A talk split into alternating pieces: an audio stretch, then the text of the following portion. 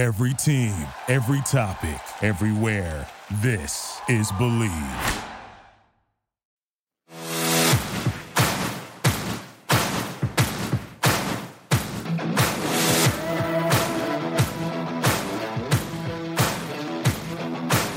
Welcome to Bleav in the Ivy League, a look inside the ancient eight teams in the Ivy League and their upcoming games with all of the stats, trends, and analysis that you want to hear. And now, here's your host, Tom Barton. All right, guys, welcome back. Another edition of Bleav in the Ivy League. I got to tell you, you know, we are in a very interesting spot in the Ivy League schedule.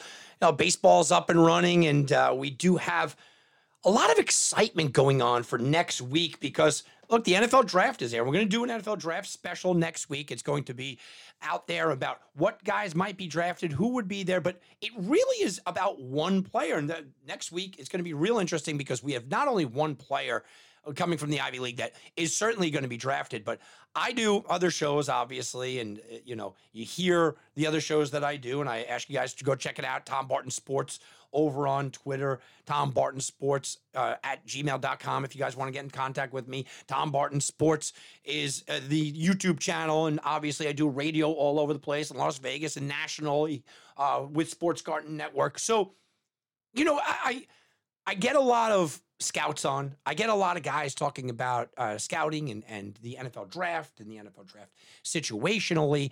I, I have a lot of that. And when I start to hear a consistent name coming on up that's from the Ivy Leagues, it gets me excited. It gets me excited for a show like this that I want to cue you guys in. It's not, you know, maybe he'll be drafted. Where we're looking, and this is why the excitement level for next week is going to be so high. Uh, we're talking about maybe the fourth or fifth quarterback drafted in this draft. Now, most experts are saying there's going to be about three or four quarterbacks drafted in the first round. I don't think he sneaks into the first round, but uh, he, he he's a second rounder, third at worst. And all of a sudden, you start to get excited about that. So we're, we are going to get into that next week um, uh, I, because I might be in Vegas for the draft. It might be get, getting put out there on Tuesday instead of the Wednesday, which is normally out for the show. But I'll let you guys know. And I'm going to tell you, I will be interviewing draft analysts all week, and I want to talk to you about the draft analysts that I'm going to have because I'm going to get their take on on uh, you know really how high can we expect. I, look, I'm conservatively saying the third round, but from everyone that's telling me is expect a second round pick. expect a second round pick. That, that's going to be awesome. So this week, what I want to do is everybody's mind is on the Masters and what that's going to do. I wanted to give you a quick golf overview. Um, we have the men's golf championship April 22nd through the 24th. That's going to be at Century Country Club in Purchase, New York.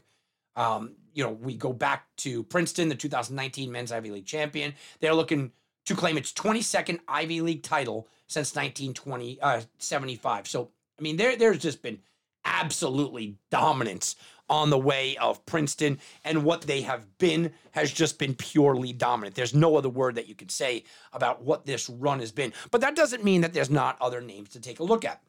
Let's take a look at Columbia just as we get ready. By the way, um, you know I'll throw out a couple of names, and I'm just giving their some of their performances and people to kind of take a peek at when we're overviewing all of of this. And I get a lot of my information from IvyLeague.com. They do a great, great job. I have no nothing to do with them. It's just a free, a little free promotion from them. But let's take a look at Columbia. Okay, Nathan Han is kind of the third place finisher the last time, the last three times that they've been out there. He's a top 20 guy. He seems to be leading the way. Daniel Core is also there. You look at him, he's somebody that could really lead this up as well when they were at the Independence Golf Club. You look at Han, and he was one under par 71. That is a, a good moving forward kind of step here. Again, we don't really know much about any of these guys until they really kind of show it out in the championship here and into the into the tournament, I should say, as we're getting ready. But it's something to take a peek at and some names that you need to start to talk about. Over in Cornell, you look at Josh Ludmark, and Josh Ludmark is the guy that you're looking at. I know Martin Gutierrez is somebody, Samuel King as well. And you start to think, okay, well, King has two top five finishes. He's got a fourth place finish that was at the Carpetbagger Classic. So all of a sudden, King starts to be a name that, well, maybe King is the guy that is going to lead this team. And maybe King is the guy that could really make a mark all of a sudden on the season. Going over Dart, uh, to Dartmouth, um, they had a lot of competitions that are coming up, uh, that were coming up in March. They went out all of a sudden in Cleveland. They had the Palmetto Invitational. Jason Liu did really well there. Mark Turner did well for them as well. Two names to pay attention to. Penn, uh, Harrison Ornstein, probably the guy to watch and you're starting to look at the Golden Horseshoe intercollegiate. Mark Hagany uh, did pretty well there, tied for 20th. Penn doesn't have that bar set like a Princeton does. So you're looking for single individual performances that you could kind of hang your hat on here. And you, you look at those two guys are going to kind of jump to the table. And I think most of the publications that I've read also agree with that. Going into Harvard, Harvard, look, they were at the Charleston Southern. Okay. So down in the Charleston Southern, Brian Ma um, and Brian, we'll call them the Bryans, Brian Ma and Brian Istane, both of them got off to pretty decent starts. Jeffrey Fang also gave them a third player inside the top 20. Kevin Say, Adam Zio, uh, Diego Davila, all of these guys, they, they have five names deep that you really could sit back and say could make a run and could kind of put a little bit of an impact on the season it, that's what you're looking for. If unless you are a Princeton who you know are, are kind of head and shoulders above everybody else and consistently that program that's always there always going to be competitive and you're looking for that guy. Unless you're that or you're a lower end kind of situation where you know your team isn't very good and you you only have that one guy to cling to. What you like you like a team like a Harvard that could go 5 deep and you're not sure exactly five deep who's going to give you that performance of the day, and that's perfectly fine. But it does go the other way. Like with Yale, Darren Lynn is their guy. Okay. Darren Lynn is the guy that they're going to hang their hat on. He was in Georgia against Georgia Southern, 36 hole single match, and he really performed pretty well down there. Okay. So you're looking at Darren Lynn as one of those guys, and, and that's the difference. Harvard has five deep, five guys deep that you could go, you could grab out, and you could say, okay, it's going to be your day. It's going to be your situation today. You're going to be kind of the guy.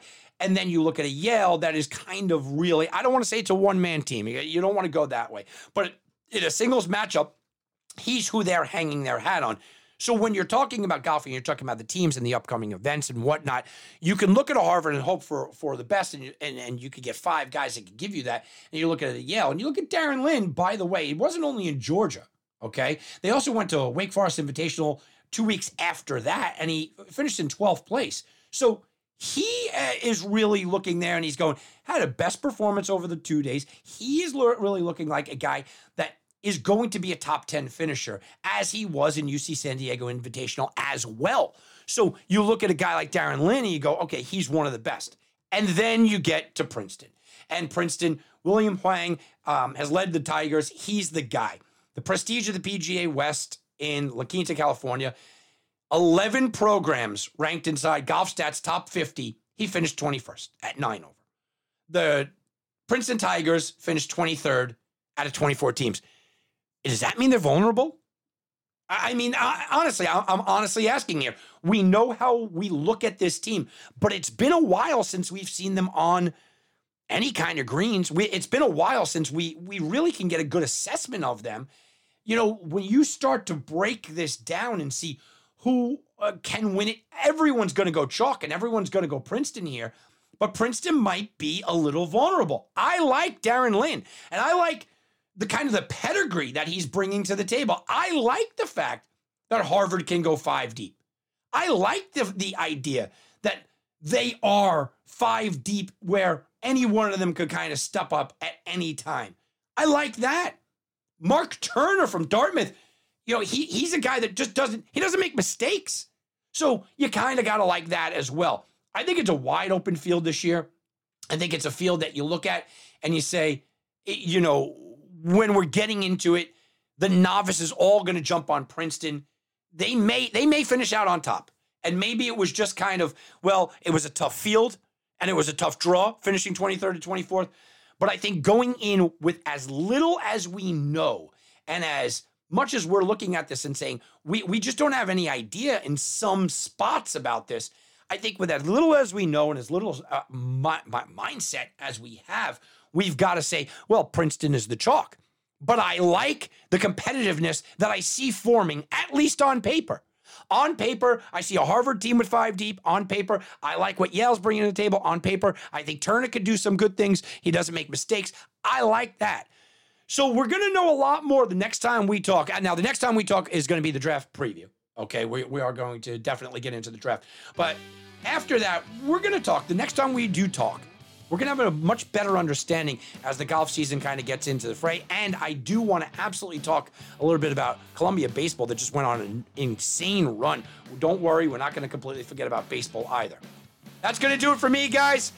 Remember, go check me out, Tom Barton Sports, TomBartonSports.com, Tom Barton Sports over on Twitter, TomBartonSports at gmail.com. If you want to have a conversation with me, all of that works. Go check out Tom Barton Sports on YouTube as well. Next week, big draft show.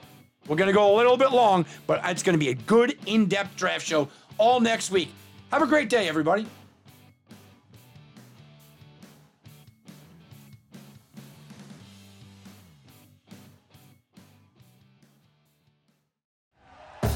Thank you for listening to Bleav. You can show support to your host by subscribing to the show and giving us a five star rating on your preferred platform.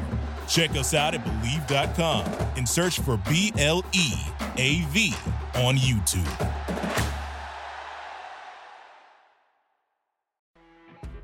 You know, when you're listening to a true crime story that has an unbelievable plot twist that makes you stop in your tracks? That's what our podcast, People Are the Worst, brings you with each episode. I'm Rachel. And I'm Rebecca. We're identical twins who love true crime cases that make you say, didn't see that coming, and we hate the people responsible for them. Listen to People Are the Worst now on Apple, Spotify, or wherever you get your podcasts.